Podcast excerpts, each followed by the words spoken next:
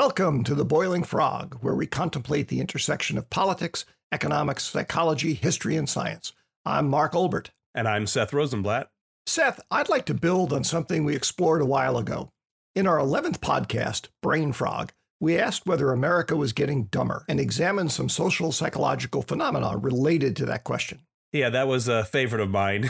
and I remember we discussed something called the Dunning Kruger effect, which is a cognitive bias where people with a low ability at a task overestimate their ability to handle that task. On some level, that's a discussion about expertise. How do we acquire expertise? How do people view others' expertise? And particularly, why do we assume people with expertise or experience in one area somehow magically have that same gift in another area? All of which I think are worthy topics in their own right. Yes, this is also related to another phenomenon, which is almost a paradox within businesses. It's something called the Peter Principle. I'm sure you've heard of that, right? It's, it, yeah. it postulates that people in a hierarchy tend to rise to, quote, a level of respective incompetence. in other words, you're promoted until you're no longer worthy of promotion, which kind of means we're all likely incompetent, or at least not particularly competent in whatever our current job happens to be. Right. Now, admittedly, this is a bit of an oversimplification and an exaggeration, but it's useful to think about when we discuss expertise in ourselves and in others. So, let's talk about what makes an expert. It's first important to remind our listeners that expertise is not the same as intelligence. Intelligence is the way information is processed in our brain and how fast it's processed, those sorts of things. Expertise, on the other hand, requires study, practice, and subject matter comprehension.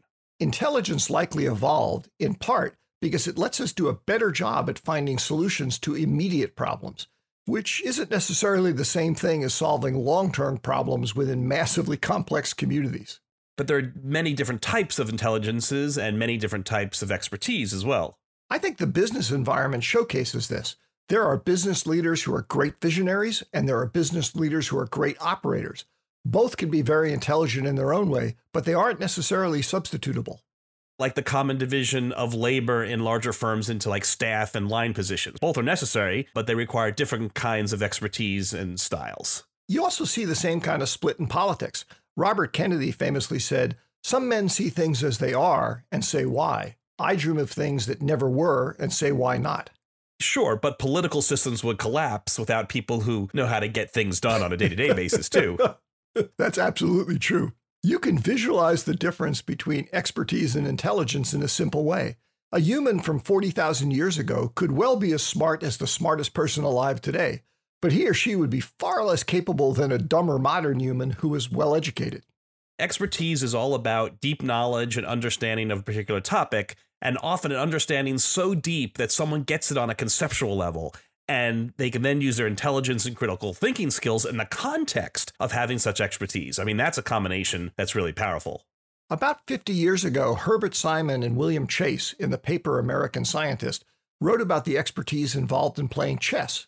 They pointed out no one ever became a grandmaster chess player without at least a decade of intense focus on the game, spending anywhere from 10,000 to 50,000 hours staring at chess positions. That reminds me of the more modern statement of that same notion, which came out of the book Outliers by Malcolm Gladwell. He popularized what is known as the 10,000 hour rule, meaning that it takes 10,000 hours of intensive practice to achieve mastery in any complex skill. Which, by the way, equates to about five years of a 40 hour week focusing on just that skill. it reminds me of a famous joke about the tourist walking in Manhattan, right, who's lost, and he goes up to a police officer and he asks, you know, how do I get to Carnegie Hall? And the police officer responds, Practice. we all tend to underestimate the importance of study and training, particularly in things involving organizing groups of people. Eisenhower famously observed that, contrary to accepted wisdom, there was nothing magical about being an effective leader. It was the result of study, reflection, and lots of hard work. Yeah, there's a related quote that's attributed to a number of athletes, right, including, you know, Arnold Palmer, the great golfer, right? Supposedly someone went up to him and asked him how he got so lucky in his shots and he responded, you know, with a quote like, "The more I practice, the luckier I get." of course, the 10,000 hour metric isn't meant to be precise. It's just sort of uh, to illustrate the scope of the challenge. It doesn't take a lifetime to become an expert in something, but it's not a casual endeavor either. And of course, there are other factors to becoming an expert, right? Including who your teachers are, your specific life experiences, the resources you have, you know, and your innate ability and skills, which could affect the speed at which you can become an expert in something and the depth that you could gain, you know, of that expertise. That's why we want our doctors to be both smart and go to medical school, and our lawyers to be both smart and go to law school. right. But despite that, I'm sure you would be surprised at uh, how much patients question the expertise of their doctor. no, I wouldn't. So, in any case, that's what we wanted to focus in on this podcast, right? How we view expertise in ourselves and in others. And it's why high functioning communities, civilizations, are critical to maintaining widespread expertise. You have to have enough of an economic surplus to allow people to concentrate on learning people living hand to mouth have great difficulty developing the kinds of expertise that we think of today. But here's an interesting question, Mark. Are there some people who are good at almost everything? The term is a polymath, right? Are there true polymaths, or sometimes we use the term, you know, a Renaissance man? I mean, we throw around that term pretty loosely, and, and certainly there may be some people, or there must be some people who learn things so fast that they shortcut those 10,000 hours per mastery, but I'm guessing they're probably few and far between. What do you think? Uh, I think, as a practical matter, we can only evaluate if someone is a polymath in hindsight, which is probably why when the subject comes up, we tend to mention not current people, but people from history like Leibniz or Da Vinci or Benjamin Franklin, Thomas Jefferson, folks like that. Personally, I suspect that we have fewer polymaths today simply because it was easier to master a subject decades or centuries ago when there was less to learn about any given topic because society was less complex. That's a really good point. I mean, as the world gets more complex and there is just more and more knowledge, it's increasingly more difficult to be a deep expert in so many things. All right, so that's a good segue into talking about what happens when we become an expert in something. Fortunately for all of us and, and our communities, many people do put in the time and the energy and focus to become an expert in something. In fact, most everyone develops expertise in something. Humans seem to like to become experts we're willing to expend the necessary effort because we see the benefits to both ourselves and others of being that go to resource for people. Yes, I mean, being an expert highlights us as individuals, and it can have psychological, social, and, and often economic value, of course. Some people live their lives as an expert in a very specific area, are viewed as such by others, and also make a living off of it. And frankly, hopefully get some self satisfaction and feel a sense of purpose from developing that expertise. But because expertise has personal value, it's not surprising that individuals, once they recognize the value of being an expert, often seek to expand the areas they are recognized for for having expertise in, right? It could be a little addicting. And beyond the psychological reasons, there could be an economic or philanthropic incentive for doing just that. Right, but there are at least two steps to achieve such an expansion of your expertise. I mean, the first, maybe the obvious one, is you actually have to become an expert in the new area by putting in the required time and effort. But you also have to get people to recognize that you've expanded your expertise into that new area. Yeah, I mean, I guess you could become an expert silently, right, without leveraging it beyond your own personal purposes. But to be recognized as an expert, as you say, you have to both amass the knowledge and skills and have your peers recognize you as having done so. In many ways, it's kind of like a marketing exercise, just like for any product or service. Regardless of the actual value or benefits, good marketing can make people perceive added value. But if you're only doing the second part, you know, the marketing, then you're taking a shortcut. You get recognized for knowledge and skill you may not actually have. And often a person who is an expert in one area fools themselves that this expertise is easily transferable to some other area without doing all of that pesky extra work. that's right. I mean, that's a trap that many experts fall into, right? Once we become an expert in any given field, we then live a life where people defer to us. I mean, when that happens over enough time from enough people, that feeling becomes kind of embedded and it's all too easy to assume that, you know, it's normal, you know, for any endeavor we would undertake. In some way, forgetting the tens of thousands of hours you put into becoming an expert in your original field. And of course, there are even more examples of people who aren't experts in anything in particular, but decide they are, right? This is the Dunning Kruger effect we've mentioned a few times. It's certainly shown up in our politics and our society over the last few years as it relates to vaccine hesitancy, uh, climate change denial, you know, a whole bunch of other things. As the old saying goes, a little knowledge can be a dangerous thing because while it makes us more skilled and educated, it may not make us enough more skilled and educated to actually have the expertise we think we've attained. And we've discussed before how politicians have taken advantage of this psychology by reframing intellectualism as somehow bad or dangerous or at least out of touch. like denigrating experts such as Dr. Fauci or labeling universities as places for, quote, indoctrination, unquote, rather than for learning, critical thinking, and gaining expertise. Given the investment cost of acquiring expertise, it's absurd to think someone could be an expert in many different fields at once, or as much of an expert as the folks who did put in that time and effort. I mean, no one is that smart and learned. My personal recognition of that forms what I call Olbert's first law. No matter how smart you are, there are always at least a dozen people who can do everything you can do better than you can. I suspect at least, right? education is hard work, right? And it's time consuming. So there's not always a great incentive to put all of this work in for a potential payoff that may or may not come sometime in this, some unpredictable future. The fact that acquiring expertise is expensive in many different ways creates a desire to cheat, to cut corners, or at least to fool oneself and others about it.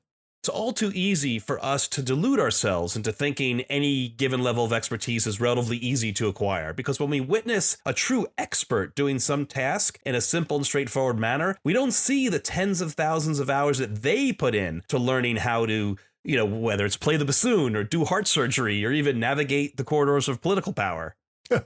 There's an apocryphal story about an expert engineer who was brought out of retirement to solve a problem which had stumped everyone else. It took him five minutes and involved tightening a screw. He then billed the company $50,000. When they demanded more detail, he sent them this tightening screw, $1. Knowing which screw to tighten, $49,999. That's right. I mean, this relates to a concept we've brought up in previous podcasts, right? The notion of hindsight bias. Everything in hindsight always looks easier when done by someone who actually knows what they're doing. Another example of this is something we both saw interacting with parents while on the school board. Because all parents have a personal and detailed experience of going to school, many tend to assume that they are experts in how schools should be run, especially if they're heavily involved as a volunteer or something like that in the classroom. Yes, the I mean the analogy that I used for many years was that we've all had the experience of believing, right, that we could run a restaurant better because we all eat. But intellectually, we know it's very different to run a restaurant than to patronize one. Yet, we're all too tempted to believe that we better understand how to educate children because we all went to school. The problem is manifesting itself today in the so called like parents' rights movement across this country, where although parents absolutely should have input into what public schools do, it seems like in general they are way overestimating their expertise in education. And this is leading to some very bad decisions, you know, things like book banning, eh, for example. It's also common for us to delude ourselves about the cost of acquiring expertise by assuming it's mostly innate or comes upon us miraculously. We recently saw an example of why this isn't reality when a retired Army major sprang into action and took down a nightclub shooter with his bare hands, saving many lives. He had guts, like a storybook hero, but also something much more thousands of hours of training and practice, and a large store of real life combat experience to draw on. He didn't just use the Force. Guts alone weren't enough. right. I mean, it's easier for any of us to imagine having the necessary guts and then gloss over the boring part, right? Of practice, practice, and practice. So, when we think of expertise in others, we tend to go to one or another extreme. We might downplay that expertise and substitute our own. Or alternatively, we might expand it to areas beyond where that person is actually an expert. And often this approach will happen to align, purely by accident, of course, with what appears to be in our own economic, political, or psychological interest. But when we denigrate real experts, right, we have to fill that vacuum, right? either with our own supposed expertise or more likely with a new surrogate expert whose point of view somehow, as you said, already pre aligns with our own, you know, or otherwise serves our interest. This happens in politics all the time. Attacking expertise, whether it's a climate scientist, an immunologist, or an economist, is a way of supplanting it in the minds of your supporters because you may not, as the politician, want them to be paying attention to that expert. Yeah, and this is why we had senatorial candidate Herschel Walker, right? I mean, he was clearly a great athlete, Heisman Trophy winner, I think 12 years in the NFL, two times in the Pro Bowl. I mean, but after his retirement, you know, he hasn't been very successful in anything else, right, including business. But he served a political purpose, even though he is clearly an exaggerated and, frankly, sadly, almost comical example of people assuming expertise that isn't actually there. Which leads us to something I know we wanted to talk about, something that I think we can call expertise transference. Because as it's hard to keep track just which areas someone has a real expertise in, it's much easier, albeit often far less accurate, to simply decide that someone is an expert rather than an expert in areas A and B, but not anything else. There is some validity behind expertise transference, though. All other things being equal, why wouldn't I want to follow the advice of the smartest person in the room if no one is an actual expert? Besides, seeking an expert is, I suspect, in part seeking a parental figure to make some problem or hurt go away. But as we've said, it's often inaccurate. And it's just a form of hero worship, actually. I mean, humans by default tend to judge expertise in the context of other things like likability, you know, admiration, or the ability to connect socially. And there's even empirical evidence that more physically attractive people, for example, tend to get listened to more than others, you know, regardless of their actual level of understanding. This reminds me of stories about Steve Jobs and his, quote, reality distortion field, unquote. He clearly was an expert in a number of areas, but his success and personality turned him into a messianic like leader.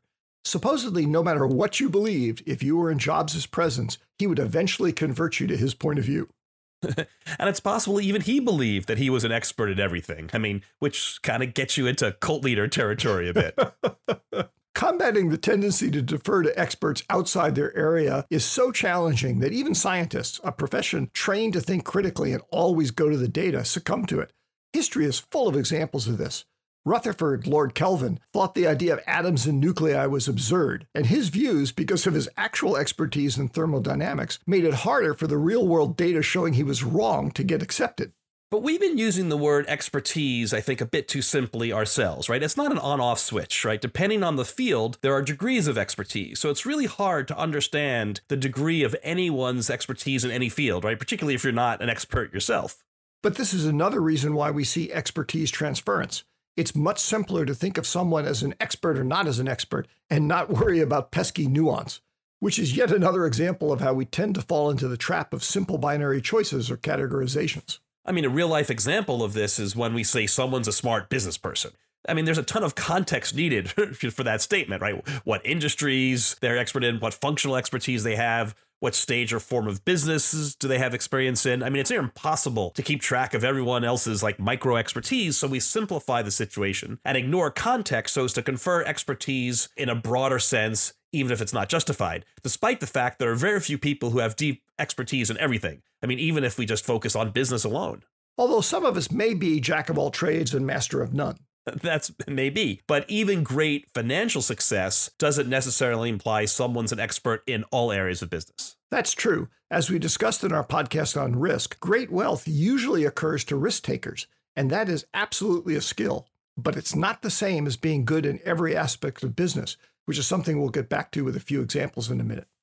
But let's start with probably the most obvious category of expertise transference that we accord many celebrities. Celebrities are ripe for hero worship in the first place, you know, because they are, by definition, engaging and connect well with at least a decent subset of society. And our relationship with celebrities highlights a more general psychological phenomenon. We tend to seek relationships with people whom we admire, even if just based on their appearance, and then elevate those people into leadership roles, making secondary their actual objective level of expertise. It's why we have celebrity spokespeople for commercial products, and why many of us pick politicians based on the famous who would I like to have a beer with rule, rather than a more detailed study of expertise, philosophy, and other matters of substance. But we do have to recognize there certainly are examples of celebrities, you know, actors or athletes, you know, who have put in the time to develop expertise in other fields.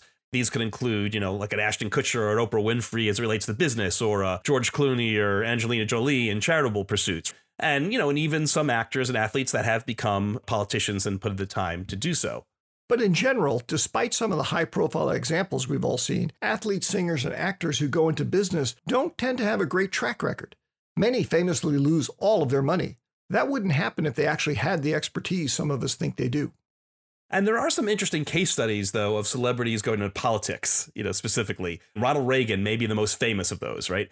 As he also illustrates our earlier point that expertise is not binary. I mean, he certainly gained some political experience, right, as a speaker for Barry Goldwater. Then, of course, he was governor of California before he became president of the United States. But he was by no measure a studied and serious policy wonk. But again, many people like that about him. I've read he was actually specifically recruited by the California GOP based on Nixon's dual losses. Nixon was arguably more expert than Kennedy and Pat Brown, but he didn't come across well on the new medium of TV. So the GOP decided to go with the flow and recruit an actor many people already knew well, meaning a good part of Reagan's appeal was a perceived amount of expertise transference from his earlier celebrity status.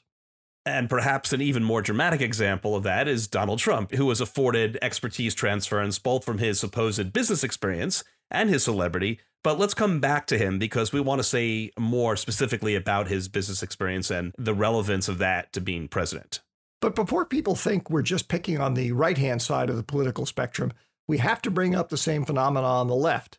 In 1985, there was a Farm Act bill before Congress, and Democrats invited Jane Fonda, Jessica Lange, and Sissy Spacek to testify. Stars of three recent films about strong rural women battling adversity to speak about the plight of the American farmer. right. I mean, they didn't invite actually farmers, they invited actors who played farmers. Also, in 2005, Ashley Judd advocated for the development of an HIV AIDS vaccine in a Senate Foreign Relations Committee hearing. Right. And Martin Sheen, right? A man who played the president on TV, testified before the Senate Judiciary Committee, like on crime and terrorism, I think in favor of drug courts, you know, about a decade ago.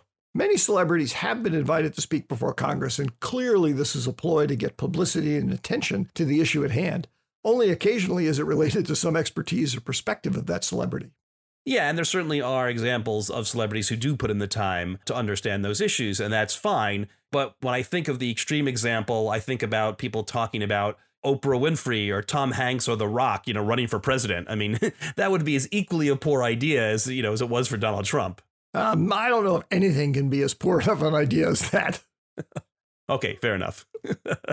Okay, let's shift to talking about business people. And you can't bring up this subject without starting with Elon Musk. He's clearly brilliant in so many ways and a visionary, but that's not the same as being able to run one of the most interconnected businesses in the entire world, Twitter. Just because he can understand scientific complexity and what it takes to launch a business, that's not the same as understanding the social, political, and organizational complexity of running a mature and so socially embedded business like Twitter. In fact, a few weeks ago, I heard a commentator on another podcast say that Elon Musk, in thinking he could run Twitter, may be a victim of the Dunning Kruger effect. yeah, it's amazing that he or anyone else believes that just because a guy can brilliantly envision electric cars or space travel, that he can then successfully determine what content on social media will sustain and grow a business. This reminds me of a concept called Dunbar's number. It's a suggested cognitive limit to the number of people with whom one can maintain stable social relationships, right? Some have proposed this number is between like 100 and 250. So think of the hubris of a single individual thinking he could be the arbiter of the behavior of literally millions of people on a social platform. it also goes back to our earlier discussion about how difficult it is to assess expertise in the context of business because there are so many aspects to it. For example, there are real differences between starting a business and running one, particularly as it grows. Yeah, and Elon Musk was certainly a visionary and, and took real risks. But it's not like he's running the day to day of all of these businesses. And if anything, it's probably his involvement that has hindered the operations of these businesses.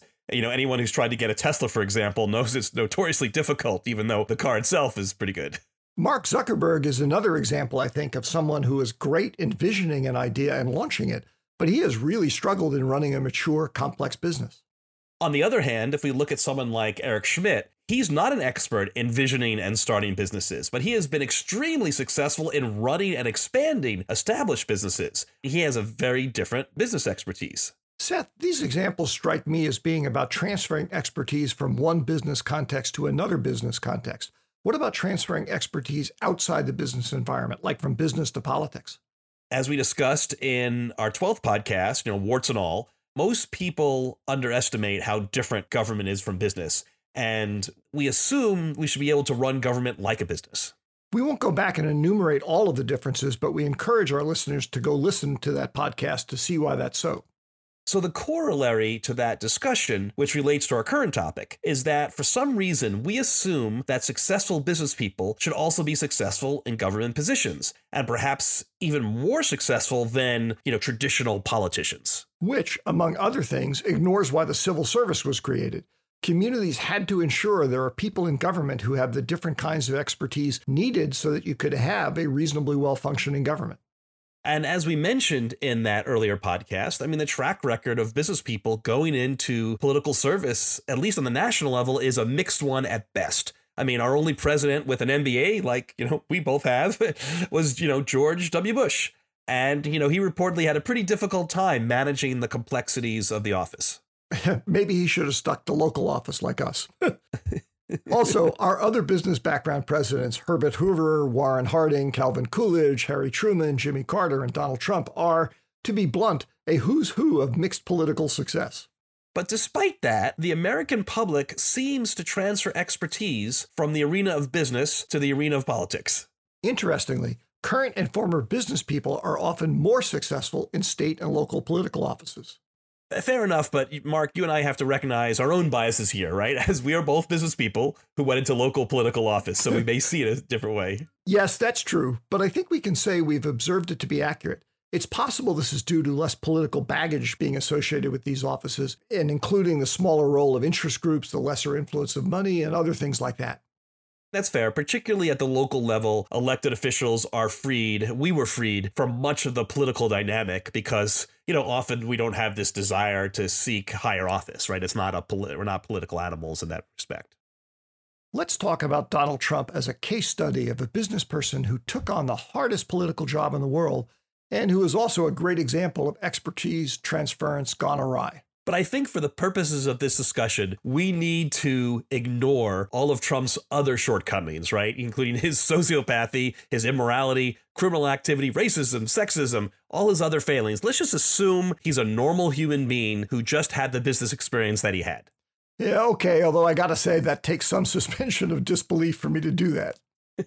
yes. Okay, again, putting aside the moral stuff, let's assume that Trump was elected, at least in part, because of his perceived success in business. In addition to the general challenges of transferring expertise from business to government, it's also important to understand Donald Trump was an atypical kind of businessman.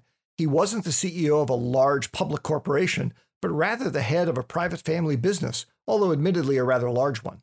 That's a critical distinction because a family business is even more different from government than a typical shareholder owned corporation is. I mean, family businesses run in a much less complex environment.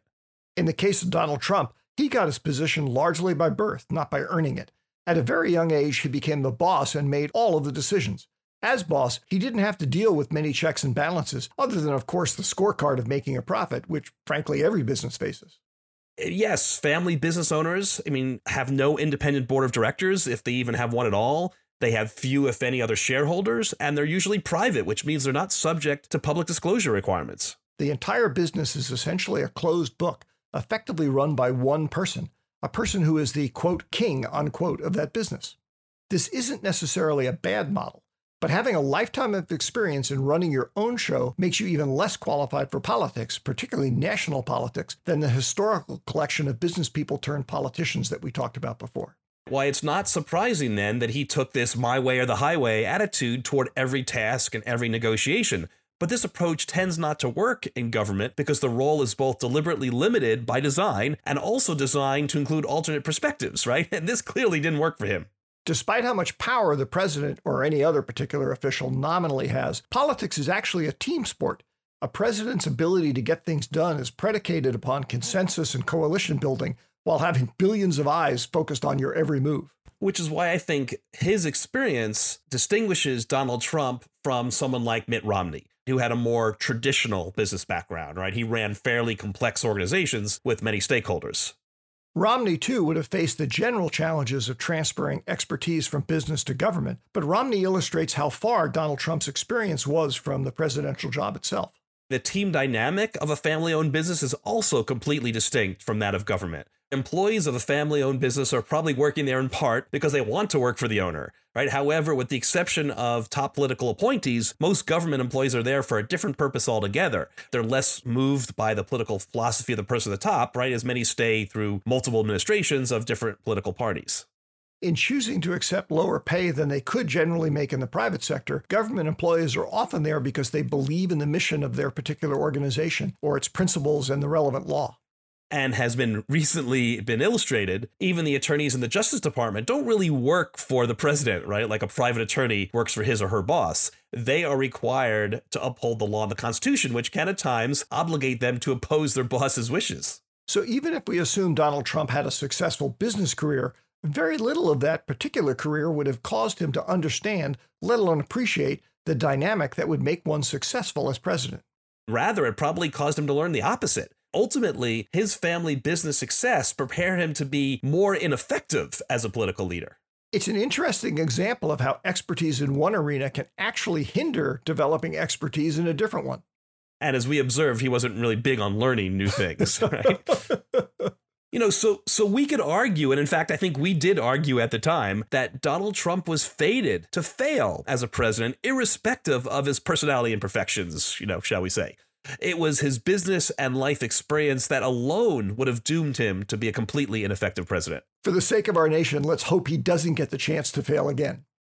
Seth, let's try to share some overall takeaways about expertise and how it's both used and misused with our listeners. But before anyone accuses us of being hypocrites or ignoring some sort of irony here, we need to remind ourselves and our listeners that you and I are not necessarily experts in all of these issues that we've talked about today, or in any of our previous podcasts for that matter. Uh, well, I agree, but together we do actually have some areas of deep expertise, both from our individual studies and work experiences, as well as our many, many hours in public service. Sure. And this relates to why we started this podcast, right? Which is that we think we have some perspective and expertise in seeing the connection among these issues of economics, psychology, politics, history, science, right? Without necessarily being a deep expert in any one of those individual domains. Well, I got to say, it does feel like we've made a substantial dent in that 10,000 hour requirement just discussing, preparing, and editing all these podcasts. yeah, perhaps. Um, and we all need to remember that 10,000 hour rule, right? Because developing real expertise is hard work, it takes effort and focus, a lot of it. For yourself or for others, don't assume anything is easy based on how you observe others doing it. Right. Expertise needs to be earned, right? Not assumed. I think the next lesson is that we need to be careful about assigning expertise to others based on traits that have nothing to do with actual knowledge and experience, like someone's appearance or their presentation style or any one of a number of other traits. Yeah, I mean, a corollary to that is that we also need to be careful about accepting expertise transference in others based on their expertise in a different area, you know, or other factors like family relationships or other connections. All of which reminds us, as we've said many times in multiple podcasts, we always have to think critically about how we view others and ourselves. So, wherever you choose to apply some of the takeaways we've discussed, please remember that distinguishing between real and faux expertise is critically important in politics in particular, because political leaders, particularly at the higher levels, can do great harm or great good depending on their level of real expertise. I voted for people I wouldn't want to have over for dinner for a number of reasons, but that's okay because I'm not seeking a fun dinner companion. I'm looking for a good public decision maker and leader. Well, another good place to end this podcast, you know, understanding who you want in a dinner companion, Mark. Definitely a unique and important type of expertise. Having been one of your guests, I can attest to that. Well, uh, thank you, Mark, and thanks to our listeners. Signing off, this is Seth. And Mark. Wishing you the gift of deep expertise for this holiday season. thanks, everyone. See you next time. This podcast is copyright Mark Olbert and Seth Rosenblatt. All rights reserved. The Boiling Frog podcast is written, produced, and hosted by Mark Olbert and Seth Rosenblatt. Audio engineering and technical support provided by Caroline Olbert. Theme song composed by Benjamin Rosenblatt. Music arrangement and production by Mia Rosenblatt. For more information, resources, or to subscribe to this podcast, please visit our website at www.theboilingfrog.net.